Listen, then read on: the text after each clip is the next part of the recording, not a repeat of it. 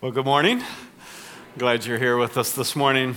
If you have a copy of the Bible, I invite you to turn with me, whether it's a hard copy or a digital copy of on a mobile device. The scripture always is intending to renovate our heart, and specifically, as we think about the Word of God this morning and renovating our heart, it's a renovation of the heart as it relates to our money. As we looked last week, as we're working through the Gospel of Mark, Jesus encountering givers. And we're going to go back and read again the passage that we started last week in Mark chapter 12. You can turn there, Mark 12, verse 41.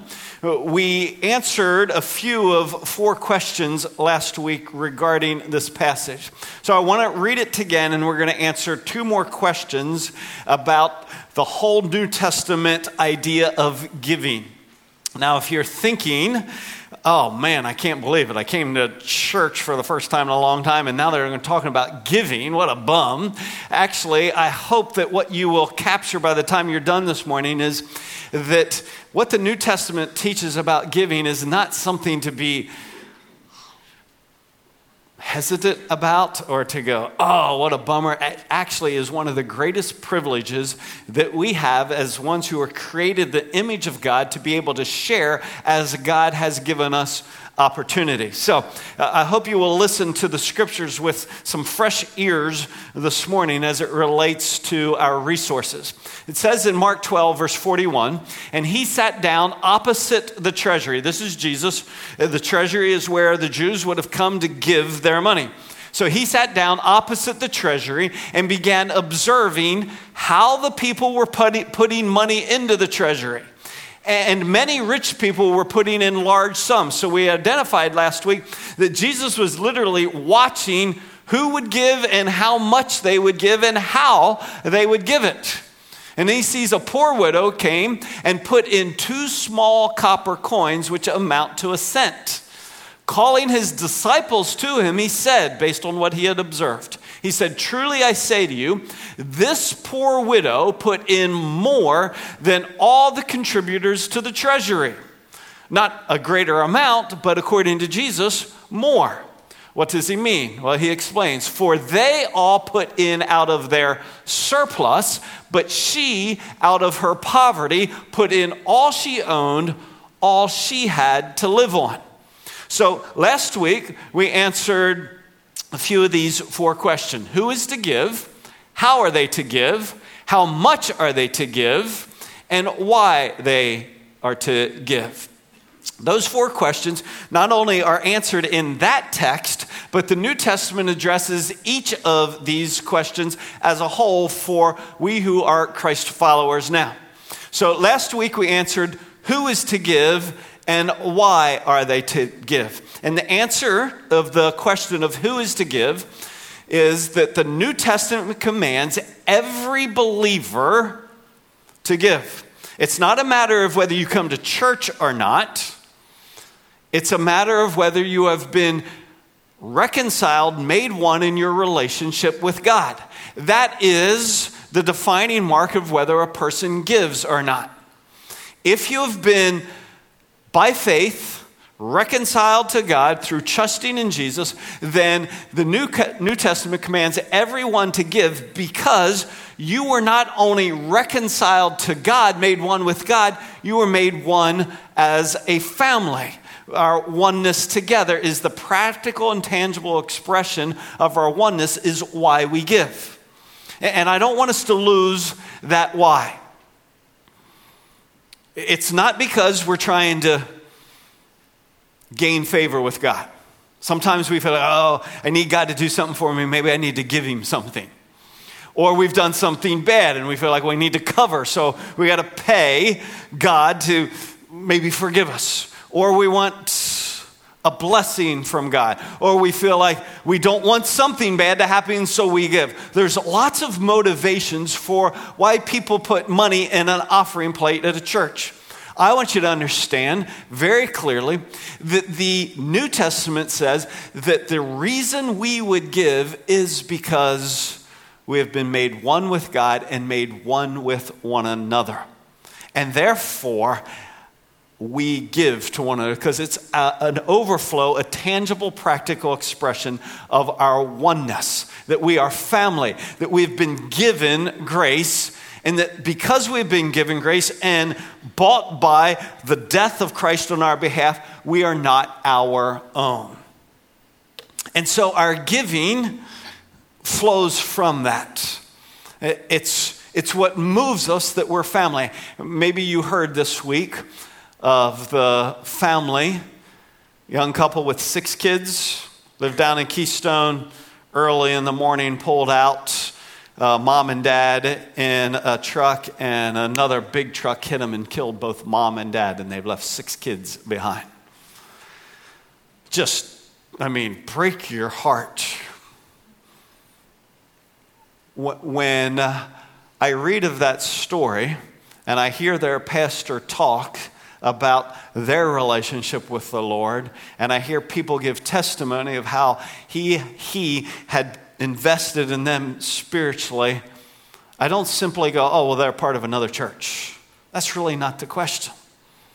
See, there's an overwhelming sense that I want us to have that it's as believers that we are family. It's why this morning the reminder of our need board out in the foyer here in the South Auditorium is the reminder that we have an opportunity to care for one another in practical and tangible ways. Never let our pride keep us from acknowledging I have a need, and don't allow our selfishness to keep us from stepping in and saying, Hey, I can help. And I can help because I fundamentally believe that when I was reconciled to God, when I became forgiven and one with Him, I became one with a spiritual family. That will make all, I'm serious, this is going to make all the difference in our giving if we can get settled in why we give. It's because we are family and because we've been recipients of God's grace to us. So that's the, the who and the why. See, giving becomes a family privilege when we, we move from owner to manager. Uh, that's the transition that has to happen in, in my heart regarding my stuff. If I'm going to become a, a giver as the New Testament lifts up, then I need to recognize I've been reconciled to God, one with family. I no longer belong to me, and therefore my stuff no longer belongs to me. And I have the privilege to be able to use what God has blessed me with to help others, to share with family. It, it's, it's easy, uh, it's fun to give other, way, give other people's money away. Do you ever notice that? It's fun to spend other people's money. It's fun to give other people's money away. A quick story. A number of years ago, our family was uh, at the gift of someone at the beach for a week. And Jackie very much enjoys hanging by the pool. And so she was by the pool all week, and she got to know this other lady uh, from Georgia by the pool. And so they had great conversations all week. Saturday morning, we're packing up, get ready, knock on the, the condo door down at the beach. And this lady who Jackie had been hanging with at the pool shows up and says, Hey, I've just enjoyed being with you guys so much this week. We actually don't have a church that we attend in Georgia, but we love your family and we love what you do. And so here's the money that we thought we were going to spend on vacation. We didn't spend all of it. We want to give it to you for you to give it to your church. I was like, wow. And I thought, man, that's, that's really generous of them. 50 bucks. No. $700 in cash they put into Jackie's hand. I couldn't believe it. So, I mean, we, we tithe 70% and no.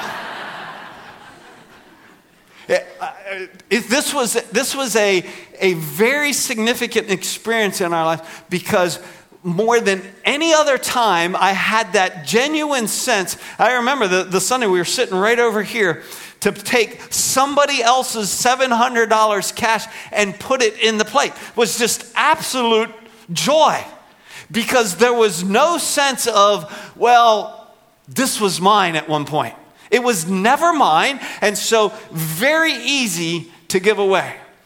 And it taught me in that moment my difficulty with giving is that I tend to think I own it. And because I own it, it's hard to give it away. But if I get in my heart right before the Lord, I'm not my own, I belong to Him, easy to give it away because it was never mine. Think about that in the coming weeks and years as you seek to give. Always remember, it's harder when we think it's ours. And it's joyful when we recognize it wasn't ours, it was His all along.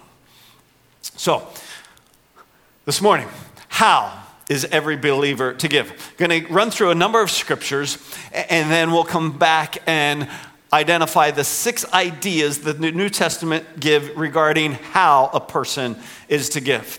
Uh, you'll see in your message memo from 2 Corinthians 9, from 1 Timothy 6, and then it says Matthew 6 24, which is a great verse we're going to look at later, but that's not the correct one. It's Matthew 6 2 through 4, not 24. All right? So here they are.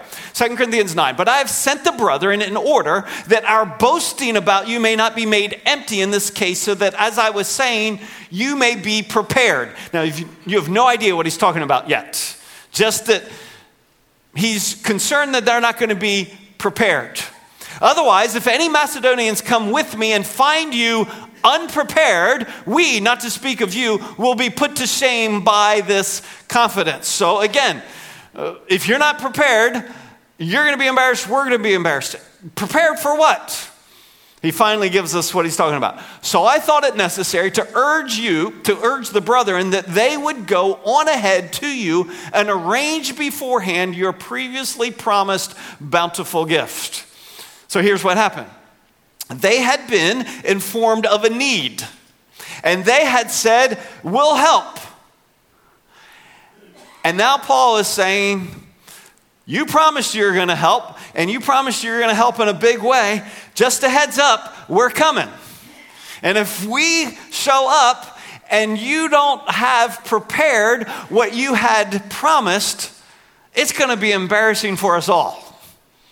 There's a great principle here about giving requires preparedness, requires readiness. He goes on, so that the same would be ready as a bountiful gift and not affected by covetousness. We'll come back to that. Now, this I say, he who sows sparingly, sow a little seed, you're going to reap sparingly. He who sows bountifully, you sow a lot of seed, you're going to reap bountifully. Each one must do just as he purposed in his heart, not grudgingly or under compulsion, for God loves a cheerful giver. 1 Timothy 6:18. Instruct them, those who have more than what they need, the rich, according to the New Testament, instruct them to do good, to be rich in good works, to be generous and ready to share. And Matthew 6, Jesus speaking. So when you give to the poor, don't sound a trumpet before you, as the hypocrites do in the synagogues and the streets, so that they may be honored by men. Truly, I say to you, they have their reward in full. But when you give to the poor, do not let your left hand know what your right hand is doing, so that your giving will be in secret, and your Father, who sees what is done in secret, reward you. So, six big ideas here in the, in the answer to the question how every believer is to give. First, in readiness, in preparedness. This was the theme in 2 Corinthians 9 and in 1 Timothy 6 that we give with a readiness, a preparedness to give. We give with cheerfulness. And we give to completion. In other words, we don't talk about giving and then not give. We don't think about giving and then not give. We don't intend to give and not give. We follow through. Completion. Not grudgingly. Not going, ah, oh, Doug guilted me into it not under compulsion. I have to. It's like a God tax. I got to pay God, and I got to pay the government. and not for applause. I don't do it so that people think better of me, to be honored by them or to be noticed by them. So, uh, when we give, here are the six ideas readiness, cheerfulness, completion, not grudgingly under compulsion or for applause. We could talk a lot about every single one of these.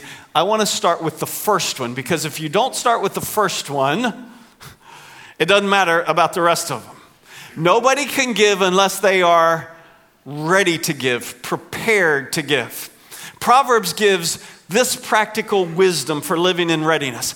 There is precious treasure and oil in the dwelling of the wise, but a foolish man does what? Swallows it up. This is a great picture. I love to see images, and so you have really two households visualized here. One has extra stuff in it, and the other doesn't have anything extra in it. It, it, doesn't mean that this person had more and this person had less. This person has extra and this person doesn't. The reason is what happened in this household. It was 100% consumed. Are you a snacker? When, when people put snacks in front of you, do you eat a few? And can you walk away from a bowl of snacks? Or if there's a bowl of snacks in front of you, do you eat all of them? Okay, I eat them all. I have found myself on many, many occasions going, I am so full. And if, if, if a bowl of peanuts or a bowl of cashews or, or whatever's in front of me, a plate of nachos, I can long be satisfied and even be full, but if it's in front of me, what do I do? I'll just keep eating until it's gone. And I, why am I doing this? Because it's in front of me. The only way that that cannot happen is if I will literally take what is there and I'll move it away from me. Right? I have to get it out. If I want to not eat all of my lunch when I got for a lunch, I'll literally say, here's what I want, and I want a to go box. I order the to go box with the meal. Because if I wait until I really am finished, I end up eating it all. So I'll literally take the plate and divide it in half and put it in the to go box, get it off the table, away from me, and then I can eat. You're all looking at me like, you got problems. Some of you know what I'm about. You just, if it's in front of you, it's like this you swallow it all up. Now, he's not talking about peanuts or cashews or nachos, he's talking about his resources. And so, the only way we're ever going to be able to live in readiness is if we are willing to say, uh, I'm not going to keep everything God gives me in one bowl. Practical wisdom for living in readiness is I have to prepare and live by a budget.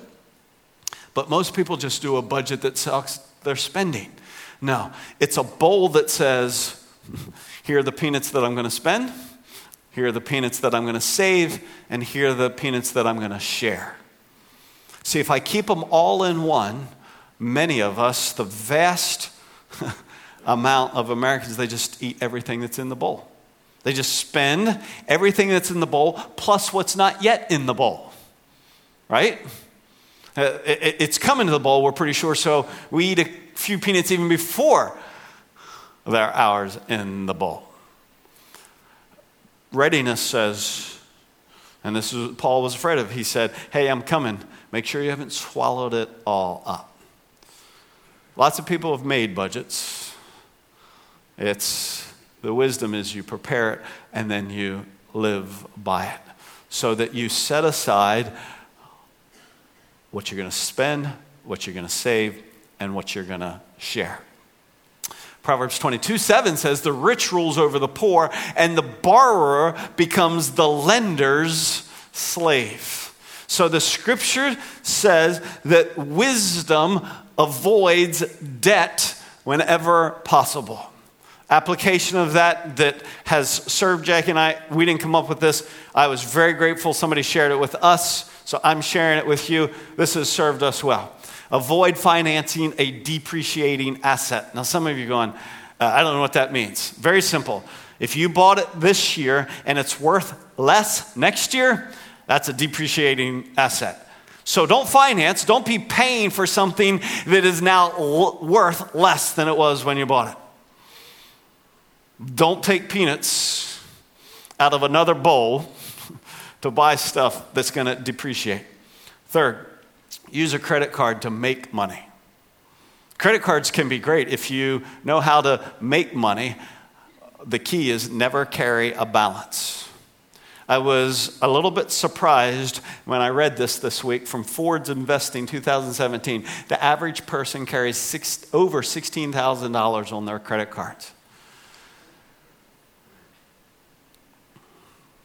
So, uh, in other words, that's going, I've used everything in my peanut bowl plus some. And I can never live in readiness if that's the situation. So, if that's your situation, uh, if you're an average person or close to that, I want to encourage you. We regularly offer here Dave Ramsey's Financial Peace University encompasses uh, finances God's way. Uh, I encourage you to take one of those classes and learn some biblical principles, some practical wisdom that will get to the biblical New Testament value of readiness, preparedness, to live in such a way that allows you to be able to give as God, I didn't say how much yet, but as God has directed in readiness, in preparation. Finally, real quickly, if you take a mortgage, wisdom says put at least 20% down, finance for no more than 15 years, and prepay whenever possible. I realize that's highly unusual. That's the wisdom of Proverbs 22 7 that says, uh, the borrower becomes the slave of the lender. So, that's how. How much is every believer to give? And you may be surprised, maybe you won't be, but the New Testament gives some very clear instruction regarding how much. 1 Timothy 6 18, we read this already. Instruct them to do good, to be rich in good works, to be generous and ready to share. See, generous ready to share. I have to be ready if I'm going to be generous. So when Paul writes this, he doesn't give a number, he doesn't give a percentage, he gives a word. That our giving, when it comes to how much question, is that we're to be generous. Well, how much is that? Well, in answer to that, how much is generous? Paul writes, writes to the Corinthians on the first day of every week, each one of you is to put aside and save. Now, remember our three bowls our spending bowl, our saving bowl, our sharing bowl. He's not talking about the saving bowl here, he's talking about the sharing bowl. But he's recognizing that this collection was not going to happen on a weekly basis. This was going to be a collection for poor believers who lived in another city. And he said, if you're going to help, you can't just wait until the day the collections take place because you're not going to be able to be ready to be ready to be able to give when that single collection happens, you ought to have a weekly commitment to set aside some in your sharing bowl so that when the collections come, you'll be ready. He says, decide how much to put into that according to this, as he may prosper. across Christian Family Chapel, we have varying levels of prosperity. Some prosper financially more than others. And again, the New Testament does not give a dollar amount, it doesn't even give a percentage amount, it gives a principle. Be generous as God has prospered you. Be generous as God has prospered you. Well, how do I decide? Each one must do just as he has purposed in his heart. It's not a number, it's not a percentage. It's uh, as God has prospered you and you purpose in your heart.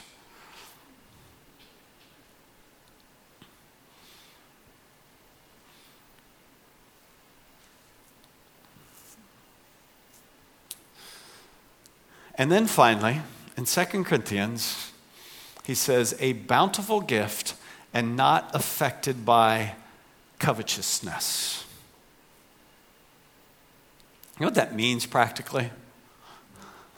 It means you are looking at how God has prospered you and you think, I'm to be generous. This would be generous.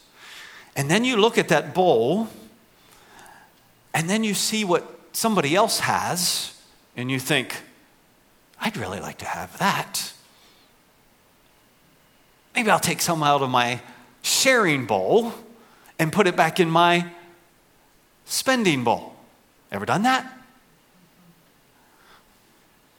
You don't have to put your hand up. I'll put my hand up. Determined, God has prospered me, purposed in my heart. And then I was like, ah, it'd still be generous if I gave a little less. It's, it's what happens. Well, I'll say for me, it's what happens to me that you see something somebody else has, or you see what somebody else does. Man, I'd like to do that. I'd have that. And we get tempted, our hearts get a little sticky, and we get tempted to pull out of the sharing bowl and put it in our spending bowl. He says, when it comes to how much, be generous as He prospers you and you purpose in your heart, and don't shrink back. Here's what helped me very practical. For years, we would always give by check. And uh, so we'd write a check on a weekly basis and give during the offering. But what I found was this that we would decide at the beginning of the year, as the Lord has prospered us and as Jackie and I purposed in our heart together, that this would be how we would want to share generously. But then throughout the year, we'd miss, we'd be gone, we'd forget a checkbook. And by November, I would always recognize I need to compare where we are in what we had purposed in our heart and where we are in reality. And I would always find that because of being gone for a certain time, we were behind. And it was in that moment where I could was most susceptible to be affected by covetousness. Well, you've given a lot already. And I would more often than not be tempted to go, well, let me shrink back. We'll, we'll finish out the year, but tempted not to catch up, even though I'd purposed in my heart. Maybe that would, that's never happened to you. That was one of our temptations. Practically, two years ago, we decided we're going to purpose in our heart as God has prospered us to be generous, and then we're going to set up an ACH, an automatic transfer from our bank to the church. And they never go on vacation. They never miss a week. And I never get to November and go, oh, I got some catch up to do. It keeps, it, it quite frankly, it keeps me honest to what I've purposed in my heart. And it's good because it not only keeps me what I've purposed in my heart, then I already know I've purposed this. And if God brings something else, I know I'm not going to get tempted to start, well, let me reshuffle the deck here. So it's helped keep me honest to what is God is what I've purposed in my heart. Now, I've talked for a long time about how much, and I've never used what word or what percentage.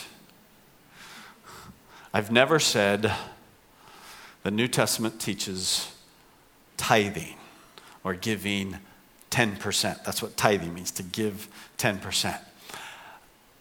Even though that's what I grew up with, and even though that's what I was taught, and even though I went through Bible college and was just adopted tithing, tithing, tithing, we tithed. And then, even when I was the youth pastor here, high schoolers didn't have money, so I didn't teach on it. But then I got into big church. And I came to a passage where I had to teach about giving.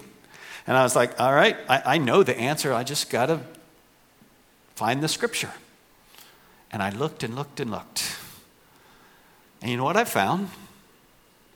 I found that when the church begins in Acts chapter 2, through the rest of the book of Acts, into every single letter that was written to all the churches, tithing is never, never taught. And I was stuck. I was like, what am I going to teach them? I mean, it'd be easy to just stand up and say, you know, Old Testament teaches tithing, just tithe. And everybody, nobody would blink. But I couldn't with integrity, and I can't this morning tell you the New Testament teaches tithing. It doesn't. The Old Testament taught tithing. In fact, we don't teach tithing at the chapel because the Old Testament tithe, the, the giving of 10%, was actually only a portion of a total 23% tax on Israelites. Every year, they were required because they were a not only a religious group, if you will, but they were a nation they had a tax that was required to support them, like we have taxes to support our government. And their giving was 23% a year. 10% for the Levitical priests, 10% for their national holidays in the temple, and then 10% every three years for their caring for their poor, what you and I might think of as welfare. So they had a 23% annual tax. So the, I, the Old Testament really doesn't teach tithing as most Christians have been taught tithing growing up. What's the New Testament teach? Well, the New Testament instructs believers to pay taxes that are required by their governing authorities, but it never does not set a required amount to be given to the church. Every believer is to give, but it never defines how much in terms of an amount or percentage. Now, if I am you 20 years ago, sitting there right now hearing this, I am like crazy going inside. Like, what? This is this is just different. I've always tithed, I've always thought it, I've always understood. I, I understand that. It's just the New Testament doesn't say it. So is it wrong to tithe? No, it's not wrong to tithe unless unless it's rooted in the practice that the other 90% is mine to do with whatever I want. Now, maybe this is just the cynical side of it. But often, often tithing comes down to this. All right, what are we going to make this year? All right, I got to take 10% of that. That's the Lord's. The rest is mine. I get to do mine to, for, for however I want to use it. But at the beginning, we already said, hey, we give. Every believer gives because of our oneness with God. And because of our oneness with God, we don't belong to ourselves any longer. So, it all belongs to Him. See, some will go, oh, we don't, we don't, we don't tithe? Sweet, I get 10% of my money back. Uh, actually, the 90% that you thought was yours is actually His. Here's what I find, and maybe this is people go, yeah, I, I know, I, I just still tithe. That's not what the New Testament says. The New Testament says to purpose in your heart as he has prospered you to be generous and not affected by covetousness. Yeah, but I just tithe. Why? It's just easier. I recognize. See, I, I really, I recognize I'm, I'm, a real person with real stuff, and, uh, and I engage in this struggle myself. It's a lot easier to go, okay, God, here's your peanuts. And I'm accountable for giving you your peanuts, and now these are my peanuts, and I don't have to answer to the Lord for how I spend and how I save and what I do with the rest of it. It's a lot harder to say, Lord, these are all your peanuts, and I'm accountable for not only what I share, but I'm accountable for what I save, and I'm accountable for what I spend. That's a lot harder. I recognize that. And so, ultimately, I've called this message the art of giving because in the New Testament, it's not a science, it's not a math equation, it's a heart issue. It's believers before the Lord saying, I know you want me to generous, to be generous, to purpose in my heart as you prospered me, not affected by covetousness. Lord, how do you want me to manage your resources? It's a heart issue that ultimately I recognize has to come down to a number that you decide upon. But that's before the Lord and your heart. No one can serve two masters, for either he will hate the one and love the other, or he'll be devoted to one and despise the other. You cannot serve God and wealth. See, this is, this is the real battle of the heart. Most of us, if I can visualize it this way, most of us, even as believers, this represents my heart. This triangle, triune God, represents God. Most of us, this being a believer, I'm not saying that God is not in their heart. I'm saying that for most of us, we have this sense of money is at the center of our heart, and God and our money don't mix. The result of that is that in this journey towards having a heart that really is owned by Him, we usually start as non givers, where there's God and then there's my money. And Jesus said, either God's going to rule your heart or your money is going to rule your heart. In this scenario, we don't give. Until sometimes this happens. God, like, pricks our heart about a specific situation or, or a need that really kind of pricks our heart, breaks our heart, and we, we are this moved giver. We, we hear something, we hear something, man, mom and dad gone, six kids alone. I, I want to give to that. And so it's, it's spontaneous, it's sporadic, it's in moments where something touches us. The moved giver, the, the touched giver.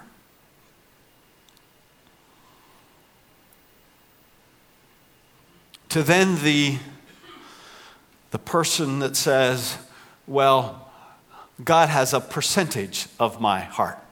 This is what so many of us have, if we grew up in church, we have this idea of the tither. God has 10%, but the other 90% is mine.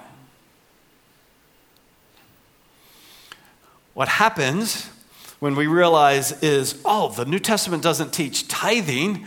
Ah, so often what will happen is we'll go, well, I'll do more than tithe. It, will be the 10% plus. I'll give 15%, or I'll, I'll give 20%. I'll be the super tither.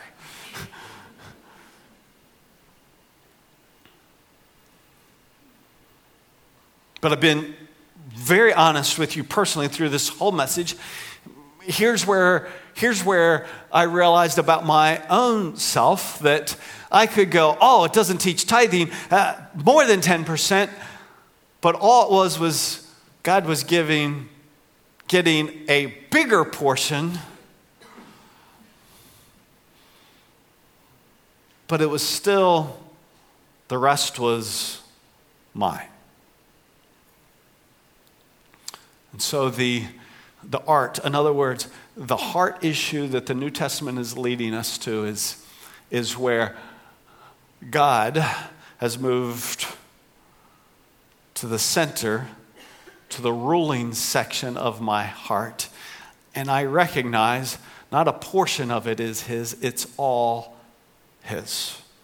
And I'm, a, I'm accountable for, for my spending bowl, my saving bowl, and my sharing bowl. This is, this is the steward manager. This is where Jesus would want all of our hearts to get to. Now, it's a, it's a process. I put those in an order because I want you to look, look at those five steps and identify where you are. Are you a non giver? I hope the Word of God is renovating your heart. Are you the person that, well, I don't have any plan for giving, but when I'm moved, I give? Have you established a long practice maybe of, I give 10%? Or maybe you've gone, now God has prospered me beyond that. But in your heart, you're going, I give him more because he's prospered, but I still see it as mine. I'm a steward manager. It really is his. I think, I think giving messages are always kind of difficult to sit through because it feels so personal. Because it addresses the heart. And so I want to invite you just say, Lord, grow my heart to be like yours in this, to take steps towards being a steward manager. Now, uh, let me run through something here. Uh, there we go.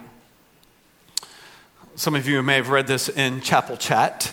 I have an idea that Bill made fun of in the video that he did, and that is his idea of, hey, meet the middle school pastor. When he said he was going to do that, I thought, you know what Monday morning quarterback is? Where after the game, Monday morning, everybody's talking about the games that happened, all the interceptions, how Vols couldn't hold on to a football, uh, all that stuff. It was a Gator shout out for y'all I missed it. They talk about the games over the weekend. Uh, I'm going to, I want to try something to see if it will serve you and that is Monday morning over at the table, 7:30 to 8:30. We're not going to talk games. We're simply going to be there and if you have any question, and, this of all messages may surface some questions or some things you need to talk through, uh, I'll be available. Anybody wants? I'm not going to do a second sermon. Okay, I'm not bringing the questions. Okay? Uh, don't, don't be confused. If you show up, I'm going to have a cup of coffee. I'm going to wait for somebody to ask me a question. Now, don't miss this about the message. This is not stump the pastor time. oh, I've always wondered, and then you ask me some random question. All random questions will be ignored. The, the opportunity is genuinely if you have something that you would go, man, I'd like to ask Doug about that regarding the, the message, I'll be over at the table for an hour, 7.30 to 8.30. I don't know if anybody will come. I don't know how it'll work. We're going to give it a, a try. I'm going to have a cup of coffee. I'll talk to you if you show up. All right? So I realize this is pretty different. What I just shared with you is pretty different. It's, you're thinking through stuff that's very personal to you. That's good. Don't run from that. Don't get nervous about it. Believe that Jesus loves you. And He doesn't need your money to do what He wants to do, but He wants your heart. And the scripture says, what? Where your treasure is, there your heart will be also. So our giving matters. It ends up being a heart issue. So, Lord, as we go from here, and pray that we would go with a soft, pliable, uh, attentive heart, that we might live not just according to what's easy or known, but that we would learn to walk with you, trusting you, believing you, and following your word. I pray it in Jesus' name. Amen. Thanks for being here. God bless.